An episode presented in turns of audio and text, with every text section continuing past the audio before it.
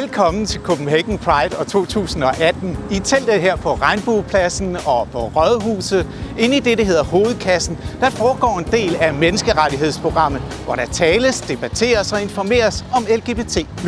Lad os gå ind for.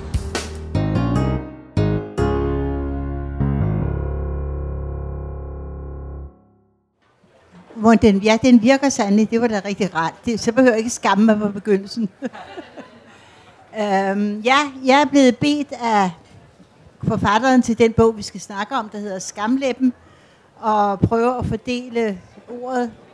Og jeg var sådan lidt bekymret for at sige ja, fordi... Skal jeg tælle tættere på? Kan I høre, hvad jeg siger nu? Ja. Øhm, fordi det, det, er jo det er et vældig kompliceret emne. Øh, så spurgte jeg Mette, øh, mens vi sad og fik en øl, inden jeg kom herind. Nu er hun blevet interviewet. Jeg vil hilse at sige, at den her bog er allerede blevet virkelig gennemgået på mange spændende medier. Og så spurgte jeg Mette selvfølgelig interesseret, hvad ville de så gerne vide på P1 og på radioen og øh, øh hvad hedder det, øh, TV2 og så videre. De var alle sammen optaget af skam. Hele det der begreb at være lesbisk og skamme sig, det var åbenbart det, der var temaet, som de folk var interesseret i at høre noget om. Og det kan jeg jo godt forstå, fordi skam er jo et rigtig, rigtig kompliceret område. Øh, det er fuldt af, af flovhed, det er fuldt af forkerte følelser.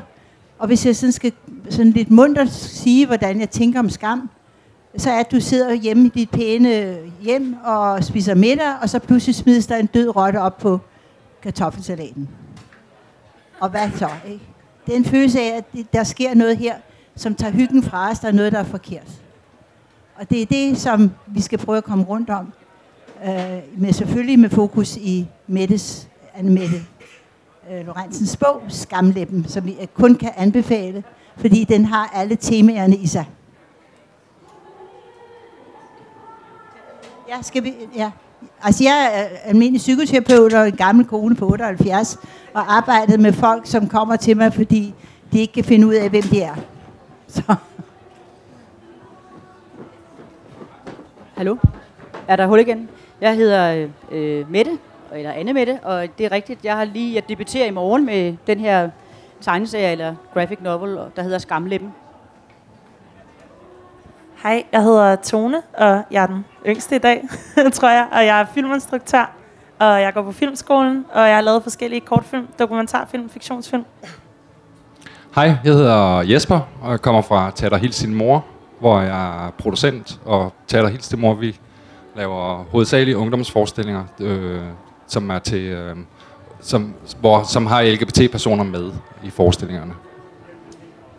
Jeg hedder øh, René Benjamin Hansen. Jeg er skuespiller og øh, kunstnerisk leder af Teater Hils din mor. Jeg hedder Thomas øh, Lagermann Lundme, og jeg har skammet mig i mange år, tror jeg. Jeg har i hvert fald skrevet rigtig mange bøger om, primært for unge, om at springe ud. Øh, ja. Jeg skal lige høre, kan I høre, hvad der bliver sagt? Fordi vi har jo noget baggrundsstøj, må vi sige. Det kan I godt. Ja, ja, ja. Øh. Jeg synes, Mette, at du skal starte med Øh, ja, jeg kan, jeg kan lige fortælle kort, at, øh, at skamlæben handler om øh, at gå i rigtig mange år og ikke kunne finde ud af at springe ud. Øh, det er en autofiktiv historie, det vil sige, den er ikke øh, autobiografisk, men der er masser af autobiografisk materiale i den, fordi det er noget, der øh, er fyldt med stærke følelser. Øh, og så er det en tegnet fortælling, som forhåbentlig taler til alles hjerte på en lidt anden måde, hvis den kun var skrevet. I hvert fald er det mit medie. Kan I høre, hvad jeg siger? Ja, ja.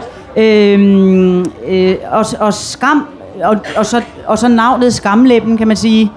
Øh, jeg voksede op, jeg, jeg er sådan halvgammel her, øh, jeg voksede op i 60'erne, og øh, dengang hed øh, mine kønsorganer skamlæber, og det synes jeg egentlig, altså, også fortæller lidt om, øh, at både kvinders øh, seksualitet er behæftet med skam, men også det at være lesbisk, altså at ture at stå ved den seksualitet, har været behæftet med skam en stor del af mit liv. Så det har været sådan et, øh, et, et øh, hæftigt emne for mig i hvert fald.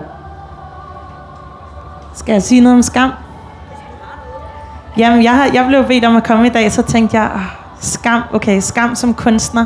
Og det er sådan, jeg føler, at det er noget, der har ligesom gået efter mig hele min karriere, som sådan en lille skygge, at det er sådan, som kvinde, som queer-person, så er det næsten lige meget, hvad man siger, eller om man siger noget, så bliver det på en eller anden måde problematiseret. Jeg kan huske sådan i, i ungdomsfilmskolen, hvis jeg lavede en, en film med øh, to piger, der blev forelsket, så var det sådan, ah, men det, var virkelig, det er virkelig fint, at du gerne vil det der, men det er virkelig vigtigt for os at sige, at du behøver ikke at blive låst ind i den her kategori øh, kun at lave øh, homofilm, bare fordi du selv er det. Og altså selv nu på filmskolen får jeg nogle gange at vide af lærere, ah, men du putter også dig selv i en niche, og det er ikke rigtig kommercielt det der. Og sådan, når vi lever i en verden, hvor at queerkunst er mere populært end nogensinde før, og så føler jeg også måske bare det, som kvinde at sige noget og vil bestemme og vil udtrykke sig også kan være forbundet med en vis skam om at tager jeg nu for meget plads i rummet. Jeg er blevet lært, at jeg skal sidde og være stille og lytte og opføre mig pænt. Så jeg tror, det er meget, meget svært at snakke om at være queer kunstner, uden at skam på en eller anden måde gennemsyrer det. Ja, det er jo også, det er jo også nogle af de der ting, vi hører, når vi øh, tager, altså, laver vores forestillinger. At, øh, men, men hvis der ikke er nogen, der ligesom tager hul på det, så, så kommer det jo ikke ud, og vi synes bare, der er brug for nogle, øh, at der kommer nogle historier ud, nogle film og noget, nogle bøger, og det er vel også derfor, vi er her i dag, kunne forestille mig, fordi at vi prøver at gøre noget ved skammen, eller fordi at vi, øh, vi på en eller anden måde prøver, i hvert fald prøver at formidle eller øh, kommunikere over til omverdenen, at øh, det her det findes, og det er der rigtig mange mennesker, der, der støder på. Altså.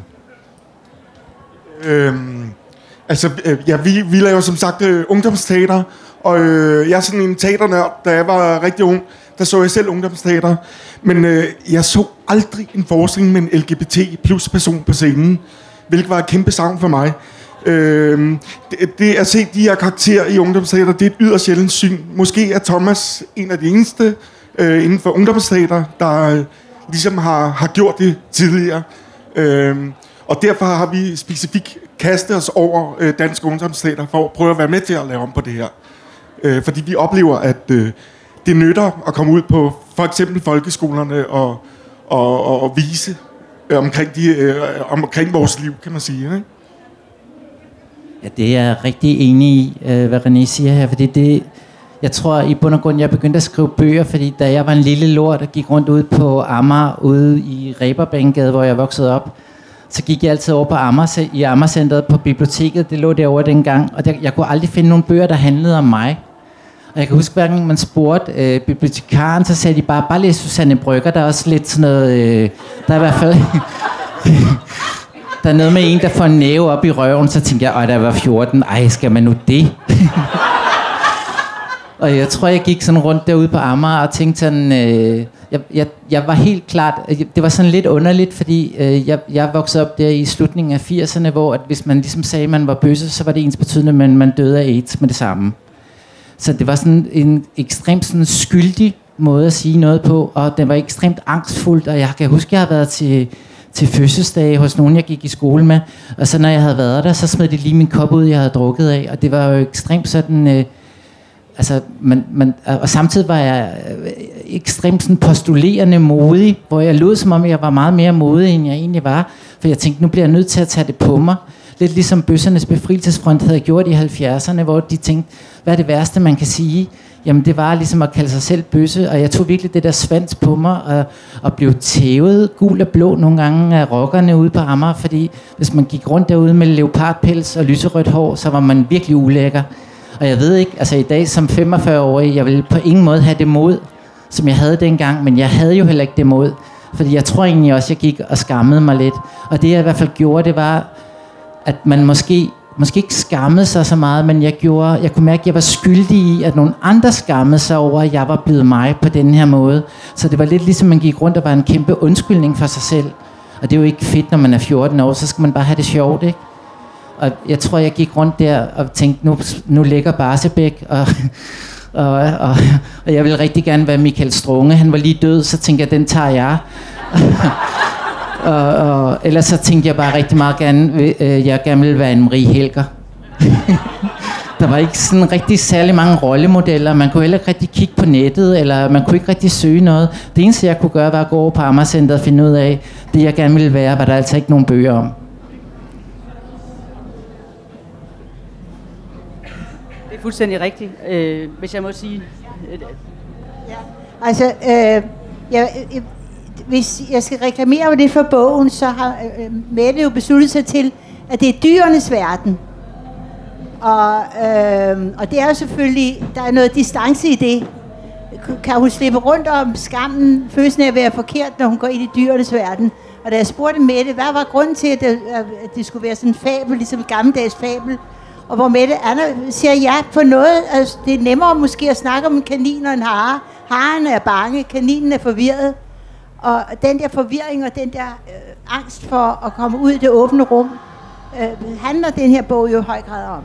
Hvor, øh, en proces, som er så svær, og som Mette formår virkelig at beskrive, hvor lang tid det tager at tåre smide rotten op i kartoffelsalaten.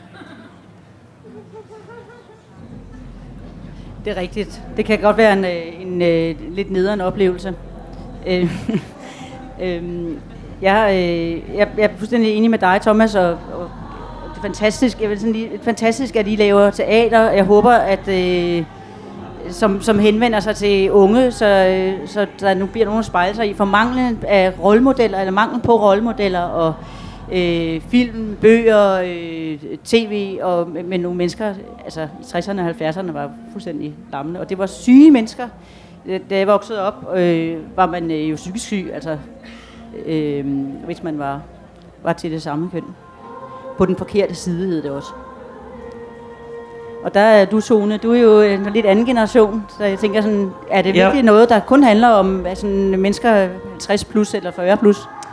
Nej, selvfølgelig er det ikke det. Og jeg tror også, det er sådan en idé om, at det var mega hårdt at være udsprunget queer engang, men nu er det bare dans på roser og sådan noget. Jeg laver et filmprojekt lige nu, hvor jeg snakker med rigtig mange øh, anonyme unge LGBTQ-personer, øh, og jeg kan bare konstatere, at skammen lever desværre i bedste velgående i, i hele Danmark. Og også, altså, også i kunsten, jeg oplever stadigvæk at blive mødt med fordomme om, altså, og en skam i forhold til det at have lyst til at fortælle sin egen queer-historie.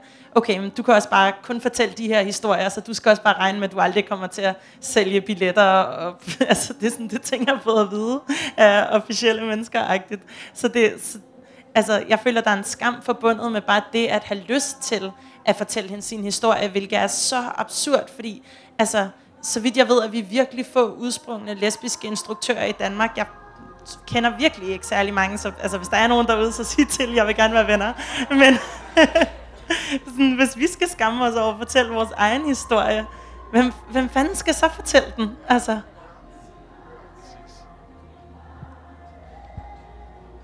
Helt enig.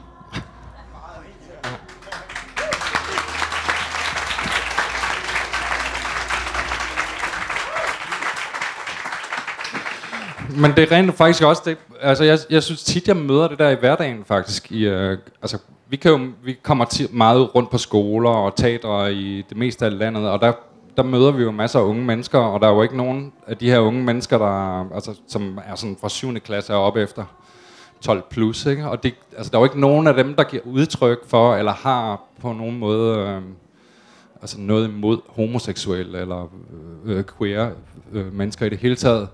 Øhm, men, men, men vi kan mærke, at der, altså, der sker en masse mobning rundt omkring, og det, øh, altså, og, og folk, der ikke, altså, der er mange, der ikke springer ud, fordi at øh, man for eksempel går og hører på ord som bøsserøv, eller altså, de her ord, der bliver brugt i negative vendinger, ikke? og det er jo noget af det, der ligesom får os til at, at det kan være svært at sige det til nogen, når man er, både når man er ung, og, eller også hvis man kommer lidt mere op i alderen. Altså jeg var til 13-14 år, dengang jeg fandt ud af, at jeg var til det samme køn, øh, og jeg var 30, da jeg fortalte det til nogen for første gang overhovedet. Fordi jeg kom fra en lille by, hvor der boede 1000 mennesker, og hvor der ikke var nogen forbilleder. Så, og det tror jeg ligesom, at der er mange, der støder ind i, når man kommer lidt uden for storbyen. Øh, og så møder man tit, når man kommer fra storbyen, den der med, at Mm, findes det overhovedet? Fordi der er så meget tolerance i storbyerne, selvom der er nogle små hjørner af storbyerne, hvor der ikke er så meget tolerance, så, så, øhm, så er det også med til at give en eller anden forståelse af, at øhm, der er mange, der tror, det ikke er et problem. Men det er det bare. Jamen, øh, øh, jeg vil bare øh, gerne lige snakke om øh, ligesom det kunstneriske miljø. For jeg kan huske, da jeg var skuespillerelev og skulle på scenetjeneste på et teater, så kom der en øh, teaterdirektør, som sagde, vi skal lave den her forskning om, det handler om fem homoseksuelle mænd, og vi skal bruge en elev. Men det er utrolig vigtigt, at man ikke selv er homoseksuel, hvis man skal spille den her rolle. Og jeg kan huske, at jeg sad og skammede mig og gemte mig og tænkte, det er ikke rigtigt det her. Øh, og hvilket på en eller anden måde øh, vil jeg bare sige, hold fast. Du skal ikke finde dig i det. Vi skal lave om på det. Øhm, og, det, og det er blandt andet også en af grundene til, for eksempel, at vi har lavet det her teater, Hils din mor. Øh, fordi jeg har virkelig undret mig inden for dansk teater, når man ser mod udlandet, så har man det, der hedder LGBT plus teater, som er, man har haft i over 30 år. Herhjemme, der har vi det slet ikke. Der er nærmest ikke plads til det. Øh, men det skal vi have lavet om på, og du er meget velkommen til at komme og være med hos os. Du- ved, du- Mange hallo? tak. Jeg tænkte på, om kunne du ikke forklare lidt om, hvorfor I kalder jer hils din mor? Det tror jeg, der er mange, der gerne vil vide men, noget men, om. Dem, dem, I ved det vel. I kender uh, Anne Linnets sang. Jo, jo, men altså... Hils din mor. Ja, ja, men, men Det- altså, hvis vi lige graver et nummer dybere ned, Ja. hvorfor det hedder Hils din mor, det synes jeg ikke er uvigtigt i Nej, den her nej. snak, vel? Nej, men det- Fordi, altså, mor er... er Jamen, det, Anne Linde har skrevet en sang, der handler om en pige, der går hjem til sin mor og springer ud som lesbisk. Øh, ja, så i virkelig vel øh, temaet. og, og, Skam. og hvad siger mor? Altså, min tanke er, at det vi snakker om, der Ja. er mor og far jo over det hele, på Sangen et er eller andet niveau, ikke? Sangen er mere en opfordring til at gøre det. Der er ikke noget, øh, der er ikke noget modsvar fra mor i Nej, sangen. nej, men, men, men skammen ligger jo omkring mor, ikke? Og det, Øh, Følelsen af at være forkert, følelsen af at være Ja, flov, ja. følelsen af... Ja, Og jeg mener, vi skal ikke undervurdere, øh, hvordan øh, den familiesystemerne... Altså det, I snakker om, at han har høj grad om familiesystemers øh, angst for at være anderledes, angst for at, at blive ladt ude og forladt, ikke? Og, og navnet på vores teater er ligesom en opfordring til at se ud over det, og, Ja, og ligesom ja, at ja. springe ud, eller altså konfrontere folk for at undgå den Ja. her skam. Ikke? Ja, jo. For jeg kunne da godt tænke mig, at I måske lige to og snakke om, hvordan det var at sige det til mor. Hvordan det var at sige det til mor. Ja. Altså, jeg gik jo virkelig rigtig mange år og var super bange for overhovedet at sige det til nogen. Sige til nogen. Nogen overhovedet. Altså, jeg var, jeg, jeg gik i næsten 15 år. Mm. Øh, og prøvede at bilde mig selv ind, at jeg var alt muligt andet. Men så må jeg være biseksuel, så måtte jeg være... Øh, når, når familien kommer og sagde, Nå, hvorfor har du ikke... Øh, nu er du snart 20 år, og du har ikke nogen kæreste. Så var jeg rent faktisk tavligt nok ude og finde mig en pigekæreste, for at sige, okay, så nu må jeg skulle prøve at se, om jeg kan det her. Så jeg prøvede virkelig at tvinge mig selv til at, og, øh, ikke at være homoseksuel. Og så mødte jeg, så mødte jeg en mand, som jeg bare, altså, så det var kærligheden, der, der ligesom ændrede det, fordi jeg mødte en mand, som jeg ville være sammen med. Hvordan gik det så med at sige det til mor? Mm, Det gik, altså, alt, hele min frygt var inde i mig selv. Der var ikke nogen, altså mine forældre, mine søskende, min, hele min familie, altså min bedste mor, det første hun spurgte om, det var, om min nye kæreste kom med hjem til jul. Altså. Mm. Så, så alt lå inde i mig. Ja, ja. alt skam, altså hele den der frygt for at sige det til nogen, det var, det var noget, jeg troede. Ja, men så, der har du så været heldig, ikke? Heldig, du ikke boede i Polen. Ja. ja. Ja, Altså, jeg kunne godt tænke mig, jeg synes, det er et vigtigt tema, når vi taler om skam, og holde fast i mor. Så jeg kunne godt tænke mig, hvis nogen af jer øh, fik snakket, sat nogle flere ord på, hvorfor mor er så væsentlig i det her. Jeg tror nemlig, mor er meget mere kompliceret end far. Altså helt personligt har jeg, øh, øh, altså jeg kommer fra sådan et miljø, øh, hvor vi alle sammen i min familie gik til teater. Det var ligesom bare noget, man gjorde. øh, så, så, og jeg tror, jeg ret tidligt øh, sagde til, til min mor og far, at jeg var vildt forelsket i Boy George, uden egentlig helt at vide, hvad det var, jeg var forelsket i der, og klædte mig altid ud som Boy George, eller Madonna, fordi det var, en vild, det var ret nemt at klæde sig ud som Madonna dengang, synes jeg, ikke? Nu er det, lidt, nu er det nok lidt sværere, men, øh, men, men jeg kan huske, det var sådan, øh, øh, det, det, det var, jeg var lige lidt ærgerlig over det, for jeg kan huske, jeg gik i bøssehuset, jeg var aktivist ude i bøssehuset, og jeg kan huske, alle de der andre fyre, de kom altid der fra Højtostrup, og alle de der forsteder og sagde, nu havde de sagt det. Og jeg tænkte, ej, det skal man. men, men, men og så jeg, jeg, jeg, jeg, jeg husker, jeg gik og lavede op til, nu skal jeg hjem og sige det til min morfar, og far, fordi det var ligesom det der flueben, og, og jeg, jeg ved ikke rigtig helt, men så gik jeg hjem og sagde det sådan en dag, hvor min far havde, øh, han lavede rigtig meget grafik, min far, så han havde altid gang i et eller andet politisk, han skulle snitte et eller andet til DKP, eller et eller andet om at støtte nogen apropos i Polen, fordi de havde det lidt sværere, øh, end man havde i Reberbankgade i hvert fald, ikke? Øh, og så kan jeg huske, at jeg sagde det, at, øh, at, øh, at jeg var bøsse, og det, det, det vil jeg gerne lige sige, og det synes jeg var ret vigtigt. Og jeg kan huske, det sådan fest lidt hen over hovederne på dem, fordi de var sådan lidt, jamen det ved vi da godt, og hvad nu det? Men så kan jeg huske, at min lillebror brugte øh, den dag også til at sige, at han rigtig gerne ville holde op med at gå til teater. Og han... og han rigtig gerne ville til at gå til fodbold i stedet for, og det, var ligesom det meget større emne i familien Lagermand. Fordi min far var simpelthen, han sagde, det kan, får du ikke lov til, det er en kampsport. Og, og så, så hvad sagde din mor? Hvad sagde din mor? Jamen, hun har egentlig altid... Altså, hun, der har ikke været noget skamfuldt på den måde i min familie med det, jeg var bøsse. Altså, jeg tror, i bund og grund har det været lidt mere med, at så skulle jeg passe på mig selv, og min mor og far synes også, at jeg behøver ikke at lige køre den der ekstrem rolle fra dag i dag. Øh, fordi øh, altså, i bund og grund, så synes jeg, da jeg sprang ud, eller ligesom begyndte at sige til alle andre, at nu er jeg forelsket i Michael Møller og sådan noget, så, der, øh, og det var ikke glansbilledet, vi havde byttet hele tiden. og vi havde vist aldrig rigtig været til badminton, selvom det havde vi sagt rigtig mange gange, at vi gik til badminton fredag aften kl. 21. hvor vi så gik på PAN, som vi kaldte Panum Instituttet, for så lød det sådan lidt pænere. Men jeg tror, der, altså jeg kan huske, det var mere... Øh, jeg tror i bund og grund, det med skam, det var, det var sværere for sådan en som min lillebror, rent faktisk at have mig som storebror. Det var ret skamfuldt, fordi min lillebror ville rigtig gerne have, at vi var en normal familie, og vi lignede alle de andre familier over i Amagercenteret. Og det har, det har vi aldrig rigtig gjort. Så jeg tror, mere der kan jeg mærke noget skamfuldt, og det er det, jeg sagde lige før, det der med, at så har man nogle gange gjort så, altså man har gjort sig selv skyldig i, at nogle andre har gået og skammet sig over, at man var, som man var, ikke? Jo, og det, og det med fodbold er jo ikke uvigtigt, vel? Det er ikke meget ind at være, være bøsse, når man spiller fodbold, vel? Nej, det er jo, og det er på det, vi lige snakkede om lige før, fordi jeg tænker, jeg synes faktisk ikke det der med at være bøsse lesbisk, det kan godt være, at vi sidder i vores små kulturbobler og siger, at det er helt okay at være. Man skal bare gå ned godt og skade fredag aften kl. 23, så er det mega klamt. Og, og jeg synes også, jeg er rigtig meget ude på skolerne og fortæller mine bøger, og jeg synes altid, altså man kan stå med skolelærer, man tænker, for helvede, I uddannet skolelærer, I må da kan forstå det, hvor man kan få sådan en sidebemærkning, når man står og pakker sin taske sammen. Hey, vi håber ikke, du går og smitter nogen af vores elever med gode idéer. Så noget har jeg fået at vide, og det er altså i 2018.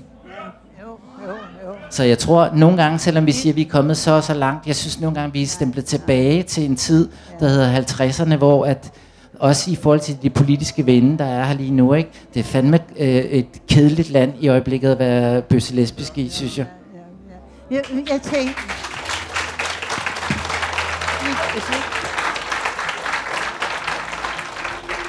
Er der lyd? Ja.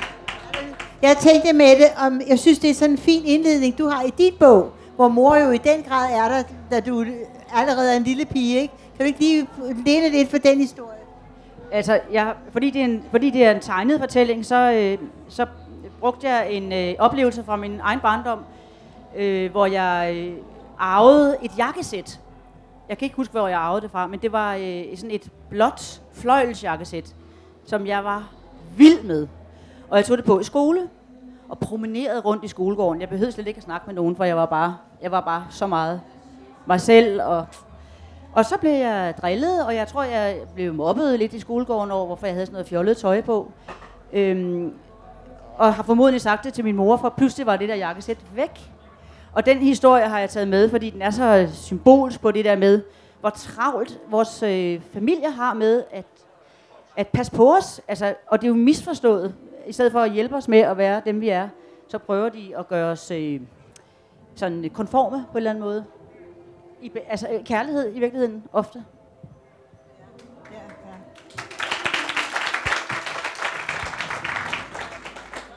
Hvad, hvad, Jeg, jeg vil sige, at jeg synes også, det er interessant, at der er det her utrolig store fo- eller sådan fokus på den her spring ud oplevelse for queer-personer, fordi jeg føler på en eller anden måde, det første er der, vi bliver synlige for sådan det heteroseksuelle, cis-kønnede verden på en eller anden måde, og derfor føler jeg, at det er mærkeligt, at man bliver sådan afkrævet sin spring ud historie hele tiden, når jeg synes, det er meget mere interessant, bare når man snakker sådan helt kunstnerisk, at gå rundt og undersøge, hvad den, hvad den levede oplevelse af at være en, en queer-person i verden, hvad, hvad den levede oplevelse. Ikke hvornår bliver du synlig for de andre, for de normale, men hvad er den levede oplevelse af dit liv?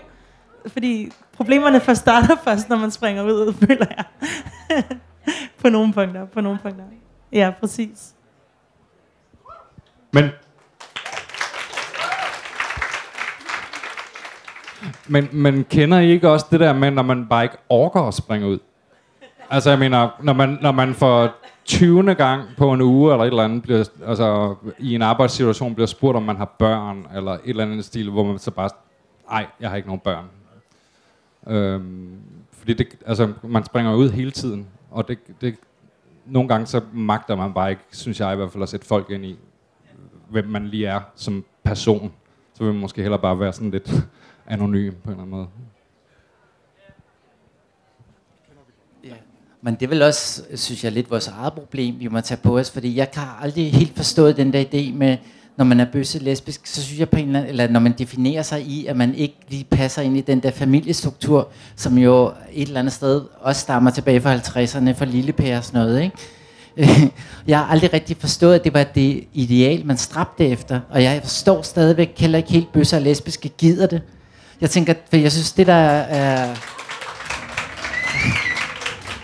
Jeg synes, det der er, er, faktisk gør, at nogle gange, når man springer ud, så vælger man jo, hey, jeg bliver ikke som dig, jeg bliver som mig selv, jeg gør noget andet. Så, så kan jeg ikke rigtig forstå, at man stadigvæk så gerne vil hjem i den der tusomhed og have nogle børn og gå i IKEA, nu når man kan gøre alt muligt andet med sit liv. Så jeg synes også, vi må, den, den falder lidt tilbage på os selv, at vi egentlig bliver lidt ligesom vores mor og far. Så bliver vi bare mor og mor og far og far i stedet for. Det synes jeg er mega kedeligt. Og det er jo også den der måde, nu står vi og snakker for det der regnbuehul om her, ikke? Altså, det er jo den måde, vi ligesom er blevet gisler i det der regnbuefamilie. Hvad er det for noget fis? Altså, vi har haft alle mulige muligheder nu for at kalde det regnbue et eller andet andet. Så tager vi fandme det der familiebegreb på os igen, som vi prøvede at skubbe der helvedes til hele tiden, ikke? Så, så så på en eller anden måde, så ryger vi tilbage til Hvidovrej i Matador-spillet hele tiden, ikke? Og så ved man godt, åh oh, nej, så strander vi der, og vi får aldrig hotel eller noget som helst. men,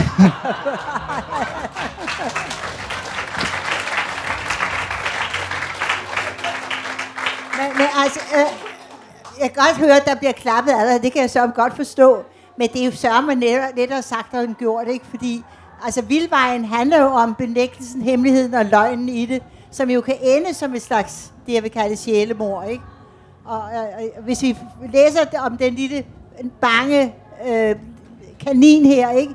så er det jo en kamp hver eneste dag for at tåre se verden i øjnene og ikke føle sig forladt, og angsten for at blive forladt.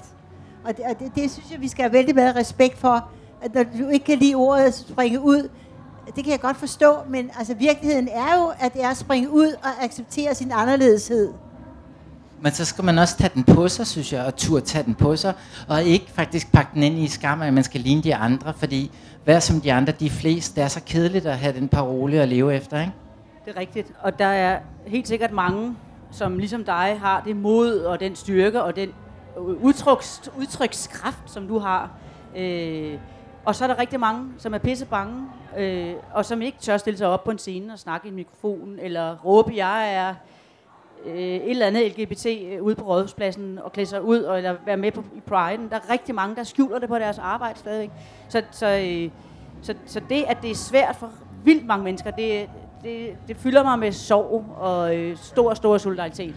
Jamen, det er jeg helt enig i, og jeg mener det er også bare, fordi jeg sætter det på spidsen. Det er jo også derfor, det er så vigtigt, at vi går ud og gør noget. Fordi man, vi, skal, vi skal gå ud og være de der synlige rollemodeller. Og det, det, var, det var da så vigtigt for mig selv, også dengang jeg var 12-13 år, at sådan en som Anne-Marie Helger, hold kæft, hun stillede sig bare op til alting, ikke? Ja. Og jeg ved godt, så hun ikke er, er, er lesbisk, men altså, hun er nok lidt lyserød alligevel ja. sine steder, ikke? Det, jeg tror, hun ønskede, hun var det. Så. ja, det var ærgerligt, for hun var fandme en flot dame, da hun var lidt yngre, i hvert fald. Altså, jeg skal lige høre som, som sådan lidt overordnet, den der holder fast i, i, i systemet her. Peter, skal, skal, skal vi spørge, om der er nogen, der vil spørge om noget? Fordi så skal vi jo passe på tiden. Det må vi gerne. Så skulle vi, øh, øh, altså nu, I sidder og søtter og klapper og så videre, men det kan jo være, at nogen gerne vil spørge om noget, fordi skamområdet er jo virkelig, virkelig kompliceret, fordi det jo både er en måde at socialisere sig selv på og, og, og dø af.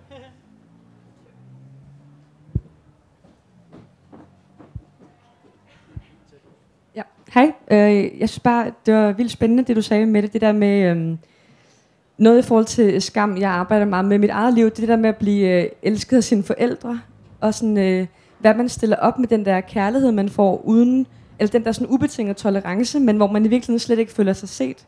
Øhm, kunne I som panel sige noget om det, eller i hvert fald øh, dig? Ja, det er spændende og, og uhyggeligt. Altså min, min, øh, min egen mor sagde sådan helt lige over, hvad har vi dog gjort forkert, da jeg sprang ud som 40-årig. Øhm, og, og, øh, og jeg tænker sådan, det, det er jo det er en, en mærkelig tilbagemelding at få som et rigtig voksen menneske, men som teenager må det være tusind gange værre. Øh, for jeg havde ligesom etableret mig, og jeg havde fået børn.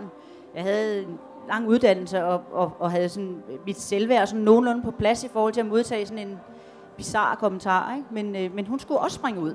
Og hun sagde, øh, øh, hvad skal jeg sige til mine veninder?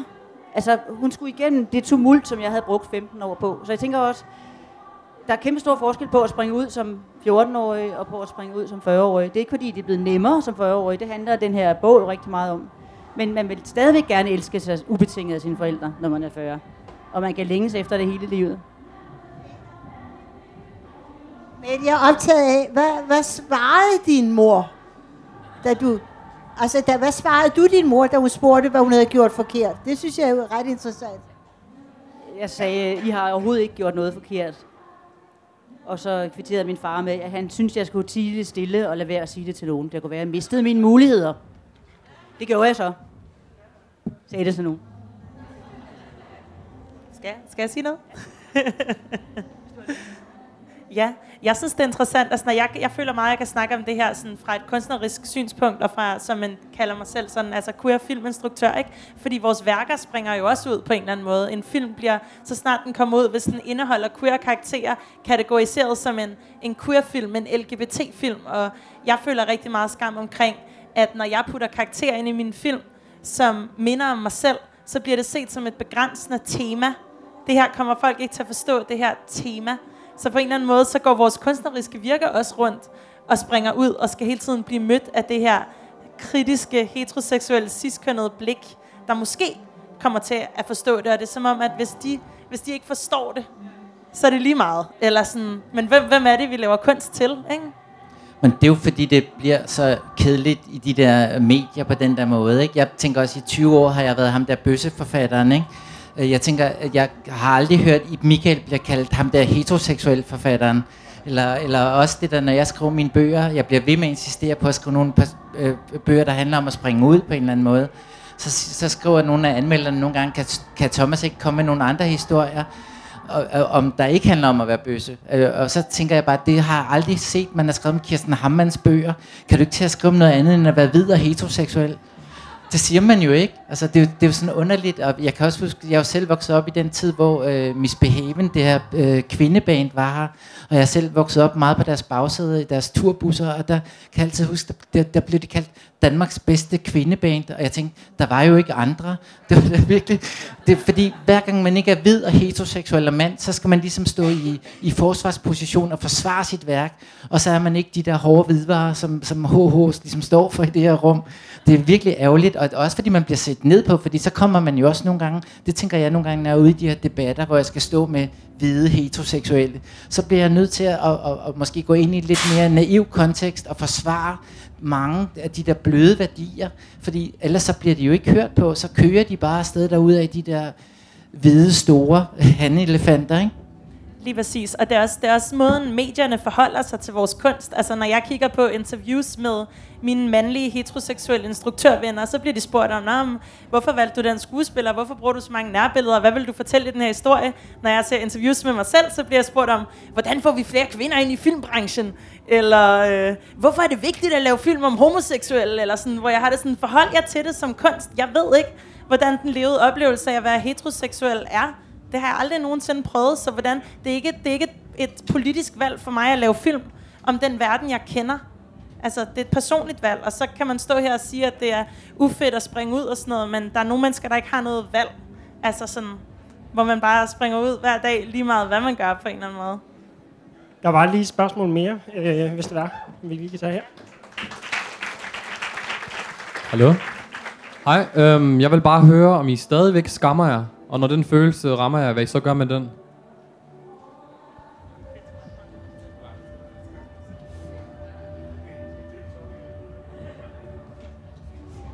Øh, nej, det tror jeg egentlig ikke. Nej, jeg skammer mig ikke mere.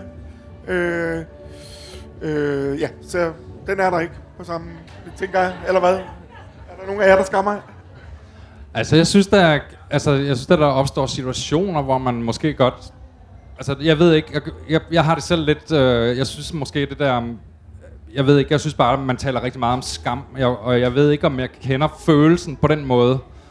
Øh, fordi jeg, jeg tror, for mig har det mere været frygt. Altså, hvis jeg, går, hvis jeg ikke tør holde min kæreste i hånden på gaden, så er det sgu fordi, jeg er bange for at få tæsk. Altså, det, er ikke- det er ikke fordi, jeg skammer mig over at skulle holde... Altså, Øh, men men hvis, det, hvis det er de situationer, du mener, og sådan noget, så synes jeg da, at man kommer ud for en gang imellem, at man ikke gider at fortælle ens seksualitet, fordi man, ja, fordi man ikke gider at komme i problemer, eller fordi man, fordi man kan godt se, at det er et helt forkert forum, eller et eller andet. Så jeg synes, at det opstår nogle gange, og det, så ryger man måske lidt tilbage i den der, dengang man var i skabet, ikke? Altså, hvor man bare sådan, ah, okay, nu så snakker vi bare om noget andet, eller sådan er det for mig personligt i hvert fald. Ja, jeg vil sige helt klart ja. Altså, vi er opfostret i en, i en verden med normer. De normer, de sidder altid inde i baghovedet på os. Inde i baghovedet, lige meget hvad jeg gør, lige meget hvor stærk jeg føler mig, så er der altid en eller anden følelse af, at du er ikke en rigtig pige. Du gør ikke det, som det ligesom var meningen. Det vi gerne kunne tænke os, at du gjorde. Det, der bliver forventet af dig. Når jeg stiller mig op, og jeg fylder, og jeg taler, og jeg laver kunst, og jeg laver film, så er der også altid en eller anden lille baghovedtanke, der er sådan, ah, men kunne du ikke bare sidde ned og være stille? Kunne du ikke lade være med? Og hver gang jeg er vred, så skammer jeg mig, fordi min vrede er et problem for folk. Når jeg bliver sur over, at der er en eller anden fyr på gaden, der råber, are you gay? efter mig, eller sådan noget. Så er der altid en lille bitte del af mig, der skammer mig, fordi kunne jeg ikke bare have lavet ham gøre det? Kunne jeg ikke bare have smilt og været sød og kvindelig? Og sådan, behøvede jeg at være vred tilbage? Altså, skam er en kæmpe del af at leve uden for normerne, tror jeg. Det er du fuldstændig ret i. Øh, vi sad og tjekkede her i sommer, øh, hvad skam, ordet skam egentlig kommer af, og det, øh, det, var, det, havde, det handlede faktisk om at dække sine kønsorganer. Derfor hed det skamlæben, og det hed også skamlemmet engang. Bare så I ved det. Øh, og det handler om at skjule noget, og jeg synes, øh, at for mig handler skammen rigtig meget om, om alt det, jeg ikke siger øh, i mange konstellationer. Som vi snakkede om før, det der med at springe ud fra arbejde, eller springe ud hver eneste dag. Og sådan, Nej, her er lige en situation, hvor jeg ikke siger det. Eller her er lige en situation, hvor jeg ikke kysser min kæreste på gaden. Og her er lige et sted, hvor... Der er jo ikke ret mange steder i verden, hvor man har lyst til at vise, øh, at man øh, er sammen med sin kvindekæreste. Så er man pludselig søstre. Og så, så skammen er jo også et, øh, et, et slør, eller noget, hvor du skjuler dig selv. Og det er en af de mest sørgelige, synes jeg. Og, og, og så sådan lidt på undervisningsbænken vil jeg sige, at vi kommer ikke udenom, at skam handler jo om, hvad andre mennesker tænker om os. Hvor skyld det er noget, der gør vi noget forkert. Men, men skam handler, essensen af skam er jo, hvad de andre tænker om mig. Og det er pinligt og flovt, hvis jeg er anderledes, og så kan det være, at jeg bliver lukket ud af fællesskabet. Og, og, og den forladthed, der kommer af den vej, er jo meget, meget alvorlig, for hvis man ikke står meget fast på sit egne fødder, og er et fællesskab, og er en bøssekultur, en lesbisk kultur, hvor man kan støtte hinanden i, og at jeg er også okay, selvom jeg er anderledes. Og det er det anderledesheden, der er den vigtige, og det er den, der er det komplicerede.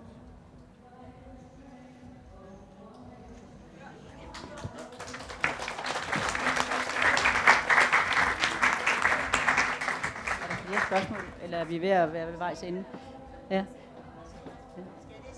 Uh, uh, Det var, jeg vil nok sige, at det, jeg synes, det er svært at slutte. Nå, et, vi skal have et spørgsmål. Ja.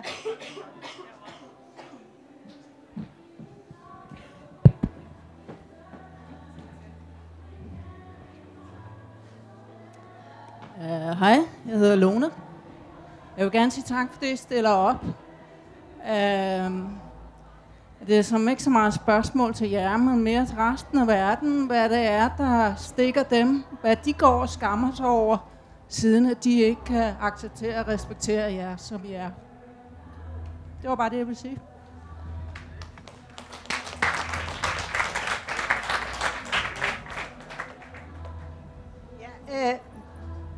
Jeg vil sige, det er lidt svært at afslutte på en stilig måde med den der musik bag mig.